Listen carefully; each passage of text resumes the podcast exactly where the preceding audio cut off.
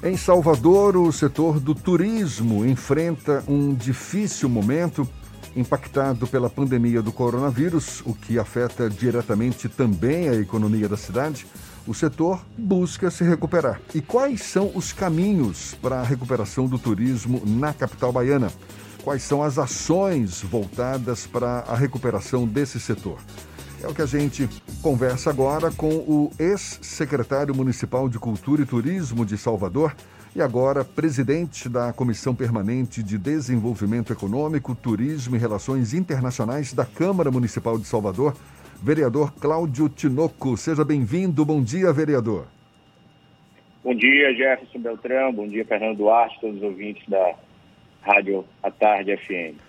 Cláudio, em quanto tempo você acha que o turismo vai estar recuperado em Salvador? Jefferson, é, eu considero que essa é, resposta a gente deve colher naquilo que está passando no mundo. Né? Salvador é um dos principais destinos turísticos no Brasil, entre os três principais em fluxo e em promoção, mas nos últimos anos Salvador ganhou um destaque, inclusive sendo considerado é, o único destino turístico na América do Sul a ser visitado no último ano de 2019. Isso coloca Salvador realmente num patamar dos grandes destinos mundiais. E o que tem acontecido no mundo é, leva a gente a crer que esse ano de 2020 é um ano de muita dificuldade. A gente considera um ano perdido para o turismo mundial e não seria diferente aqui em Salvador.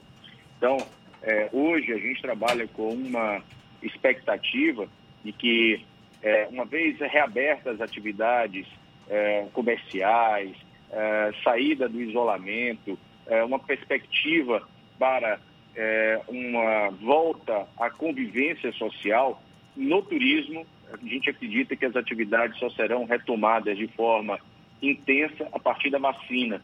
Como nós não temos hoje nenhuma é, perspectiva concreta de prazo para que essa vacina esteja não só homologada, produzida e universalizada, ou seja, chegando a todas as cidades, a todos os destinos turísticos, é muito difícil a gente fazer essa projeção. Por isso mesmo, nós estamos trabalhando nesse momento no intuito exatamente de poder elaborar um plano de retomada das atividades e eu tenho certeza que Salvador poderá se destacar em relação a outros destinos no Brasil, aqui na região nordeste do país, mas, sobretudo, é, nessa é, projeção de um destino mundial com, eu acho que muita criatividade, mas, acima de tudo, com muita, eu diria, objetividade nos investimentos que serão necessários para essa retomada.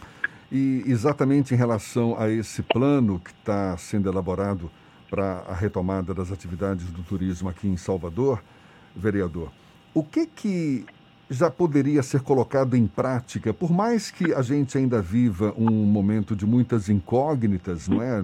A gente nem sabe exatamente quando é que é, essa pandemia vai terminar, mas o que, que já poderia estar sendo colocado em prática para minimizar os efeitos de quem vem sofrendo na pele os efeitos dessa pandemia no setor do turismo?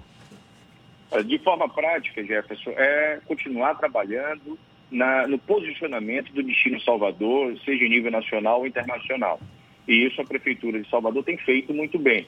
É, eu ainda estava em março na Prefeitura e nós tivemos ali naquele momento a produção do primeiro filme, do primeiro vídeo que já sinalizava para que as pessoas, é, mesmo adiando as viagens que estavam programadas, pudessem realmente é, já colocar no seu imaginário a perspectiva de visitar depois da pandemia, visitar Salvador. Então essa linha de promoção, de posicionamento, ela é fundamental. A prefeitura mantém essa, é, eu diria, atuação a partir das redes é, digitais, das redes sociais, da plataforma digital. Hoje, inclusive, no âmbito local, uma forma de promover a parte de gastronomia foi lançado aí já pelo atual secretário Pablo Barroso, é, o Salvador em Casa, visando exatamente manter ativa a produção da nossa gastronomia, da nossa culinária, da atividade dos nossos chefes que projetam Salvador. Então, na linha objetiva, no momento que pode ser feito, é isso. Do ponto de vista daquilo que pode estar sendo construído, eu considero que um regulamento para a reabertura das atividades é fundamental. A gente sabe que mesmo depois da reabertura das atividades, nós vamos precisar passar por uma série de protocolos, inclusive associada à higienização, é, à capacitação dos profissionais, não só na hotelaria, em bares e restaurantes, mas na condução realmente dos turistas, enfim, na, em toda essa cadeia produtiva do turismo que reúne 52 setores. Nesse sentido, nós estamos trabalhando na Câmara Municipal, no nosso mandato, numa proposta de regulamentação para essas atividades e a Prefeitura de Salvador eh, está direcionando um programa que foi concebido no, no âmbito do Prodetur e nós deixamos isso bem avançado, que é o programa de certificação empresarial.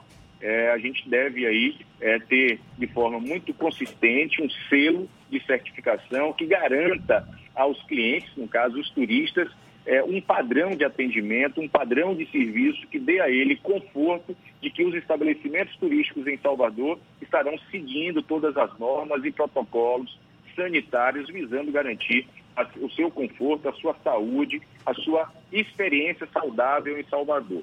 Daí em diante, Jefferson, uma série de atividades poderão ser. Eu, particularmente, é, defendo que a gente não deve arrefecer, por exemplo, o trabalho das entidades e da própria prefeitura na captação de eventos. A gente sabe que é, houve uma estagnação, nós estamos com o centro de convenções fechado, ele que foi inaugurado no início ano, mas é preciso manter um trabalho de abordagem, e aí as plataformas digitais são suficientes para isso hoje, é, junto aos grandes realizadores de eventos, para a partir de 2021, Salvador se manter como um grande destino de eventos, é, congressos e convenções. E esse trabalho precisa ser feito agora, porque muitos desses eventos eles são programados com dois, três, quatro anos de antecedência. Então, nós não podemos paralisar essa atividade que é essencial e importante. Um outro sentido, só para não alongar muito, é o monitoramento em relação àquilo que está se passando com as companhias aéreas. Né? Então, a gente tem ouvido e tem lido né, e conversado com alguns dirigentes de, de companhias aéreas, não só as nacionais, algumas internacionais. A gente fica feliz com a TAP, por exemplo, que está retomando agora em junho pelo menos dois voos é, semanais entre Lisboa e Salvador, mas é um cenário muito difícil.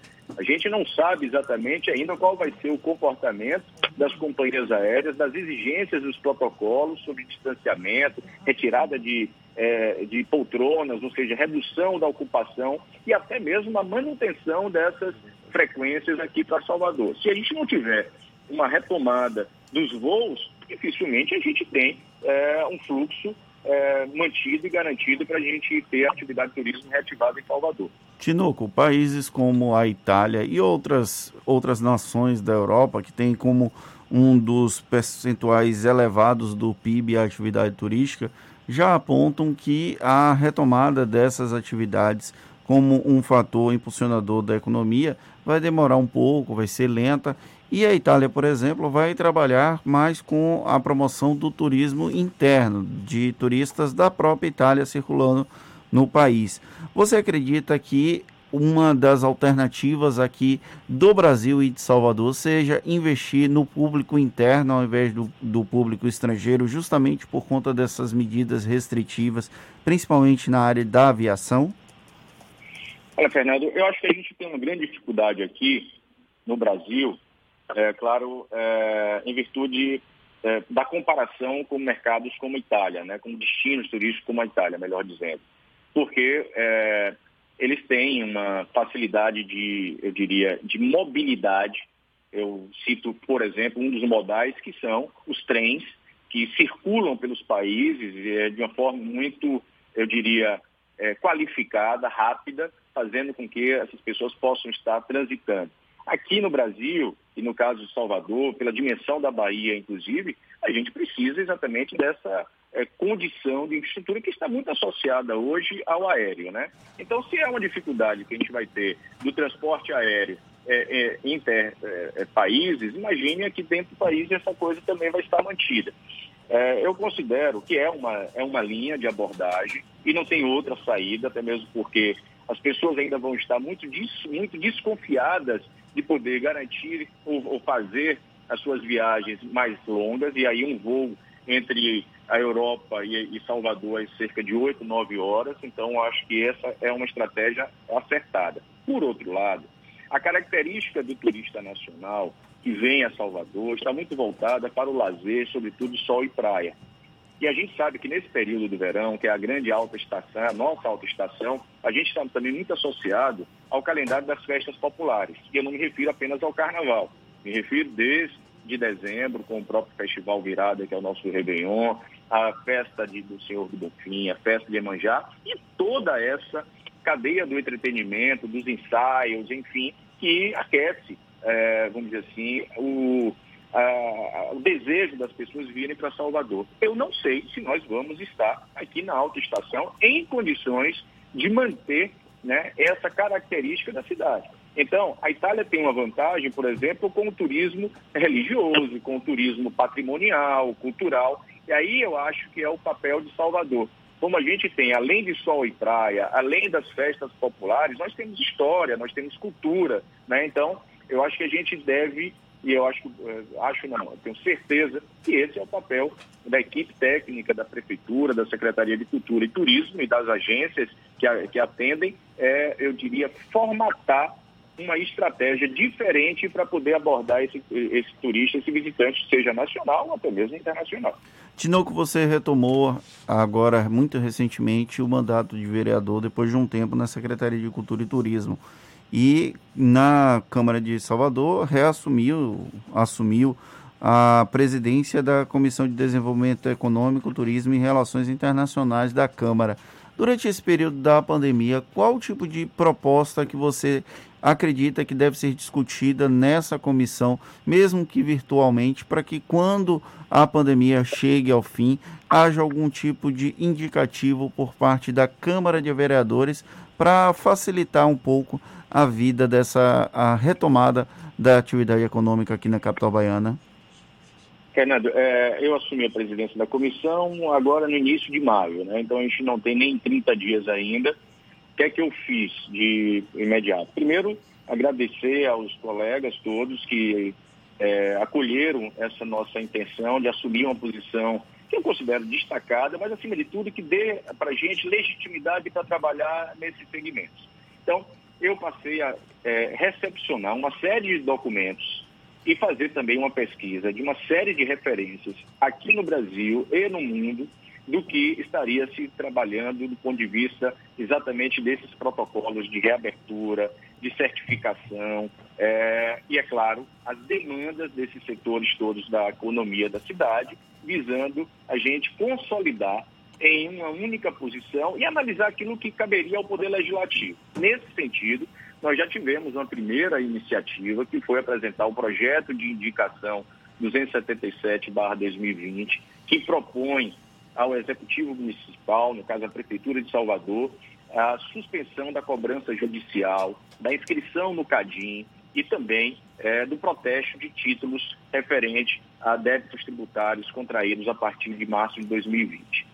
Isso tudo está no âmbito, é, ou melhor, no contexto da pandemia do Covid-19. Por quê? É, acredito que é, não é momento para se trabalhar na perspectiva de é, renúncia fiscal por parte da prefeitura. Significa isso, por exemplo, que muitas demandas que a gente tem acolhido na comissão são no sentido de é, diferimento, ou seja, adiamento da cobrança de impostos, é, a possível é, desconto, possíveis isenções até. A semana passada eu reuni com um movimento associado a empresas de eventos, por exemplo. E o pleito deles, o que é que eu disse? Eu fiz, olha, vocês já têm que pensar em focar qual é o pleito de vocês. Primeiro, é, se as empresas estão paralisadas, as atividades não estão ocorrendo, não está sendo emitido nota fiscal, consequentemente não está sendo recolhido o ISS. Então não tem por que o setor de serviços exclusivamente estar pleiteando a isenção de ISS, porque a falta de atividade, seja por, é, naturalmente, veja é, os ouvintes todos, os hotéis, não, foram, não foi decretado o fechamento de hotéis em Salvador, mas eles estão fechados, porque não há atividade natural. Outras atividades, sim, foram decretadas suspensões. Então, é, esse é um sentido. É, o, outro imposto é o municipal é o ITIV, o ITIV, né, é, que é sobre a transação imobiliária, que está praticamente estagnada. Então, resta o quê? O IPTU, que é uma despesa fixa. que é patrimonial, que é sobre o domínio e a propriedade que tem os imóveis. Então, é, eu, eu não vejo, e olhe, Fernando, me permita, até março eu estava como secretário e ainda na minha gestão nós cumprimos uma determinação do prefeito de contingenciar no, no total 230 milhões do orçamento da prefeitura. E isso acoube também à Secretaria de Cultura e Turismo. Então a gente entende, eu não seria irresponsável de alimentar expectativas que possam ser, eu diria, apenas jogo de cena, fazer firula com qualquer setor da economia ou qualquer pessoa. Então, eu acho que a comissão está trabalhando em propostas uh, bastante objetivas, razoáveis, mudanças, inclusive, de sistemáticas burocráticas. E só para não alongar muito, todo contribuinte que deixa em um mês, por exemplo, de pagar o IPTU, recebe uma cartinha em sua casa. Então, essa cobrança administrativa ela pode ser suficiente para tocar, inclusive, da mesma forma como as famílias estão negociando com as escolas, aqueles que têm filhos em escolas particulares, abatimentos, descontos, ou até mesmo muita gente que está fazendo a opção de cancelar o contrato, porque não tem capacidade de pagamento. Então, existe uma máxima é, na, no, na, na, cobrança de tributos que se você carrega ou se você reconhece que o contribuinte não tem capacidade, cabe a você calibrar isso para que você mantenha uma arrecadação e, consequentemente, uma receita. Então, eu acho que é esse o sentido da comissão nesse momento, mas é claro que a gente tem outras frentes, eu já citei aqui essa questão de um regulamento para as empresas de turismo, para a reabertura de uma forma geral da, do comércio na cidade, é, até mesmo a certificação. Eu acho que a comissão vai ter um papel importante. Tinoco, para a gente encerrar, existe essa expectativa de que muitos hotéis, pousadas, restaurantes estejam quebrados até o fim do ano. Recentemente a gente viu aí uma, um cenário também nada favorável para os aeroportos de Salvador, um prejuízo aí de 99%, ou seja, prejuízo para todo lado na área do turismo. Qual proposta você defende para a recuperação dessas empresas ou para que elas se consigam se reerguer no mercado pós-pandemia? A primeira coisa é crédito. As empresas vão precisar em qualquer porte uma microempresa, um microempreendedor individual ou até as grandes companhias. Então, crédito. Nesse, nesse sentido, é, o governo federal, é, eu diria, tem mais condições de oferecer esse crédito, seja através dos bancos oficiais. A gente viu uma linha de crédito sendo aberta no BNDES de 4 bilhões é, de reais. Na semana retrasada, o Ministério do Turismo anunciou um aporte no Fundo Geral de Turismo de 5 bilhões de reais para empresas de turismo, para profissionais de turismo. Então, crédito vai ser fundamental. As empresas hoje estão precisando, eh, Jefferson, eh, de recursos para pagar pessoal. Mesmo com aquela medida provisória que garantia a suspensão de contratos ou afastamento, as empresas, não, o capital de giro hoje é para pagar pessoal e pagar essas despesas fixas. E do ponto de vista outra... de política pública municipal? Pronto, é, eu, acho que, eu acho que algum é, pacote de incentivo fiscal e acredito muito que o prefeito da Semineto terá, não tem esse compromisso e terá esse, esse protagonismo. É, nesse momento, é, a gente ouviu, inclusive, é, uma entrevista do, do, secretário da Fazenda, é, abril teve uma queda de 18% na receita tributária. Eles vão aguardar maio para ver qual é a tendência realmente de queda de arrecadação, ver o que é que vai compensar com é, o aporte federal que foi aprovado no Congresso, quando é que isso entra, e aí sim a Prefeitura vai estar em condições de oferecer. E eu não tenho dúvida, incentivo fiscal. Nós vamos precisar sim trabalhar com a perspectiva, inclusive, de redução de alíquota de ISS, né, de desconto. Lembro que no final do ano passado nós aprovamos um desconto de 40, até 40% para o IPTU dos hotéis. É, 52 hotéis aderiram ainda em 2020. Eu acho que essa, por exemplo, é um programa que pode, Jefferson, para ser bem objetivo, ser estendido a outras empresas do setor de turismo, como, por exemplo, as agências de viagem, as locadoras, é, as empresas transportadoras de, de, e condutoras de turista, enfim. Então, acho que, do ponto de vista objetivo, é isso. Incentivo fiscal para que as empresas possam ter é, um fôlego na retomada da atividade. A gente agradece ao vereador Cláudio Tinoco, ex-secretário de Cultura e Turismo daqui de Salvador, agora presidente da Comissão Permanente de Desenvolvimento Econômico, Turismo e Relações Internacionais da Câmara Municipal de Salvador. Mais uma vez, muito obrigado, Tinoco. Um bom dia para você. Obrigado, Beltrão. Obrigado, Fernando, todos que acompanharam a entrevista.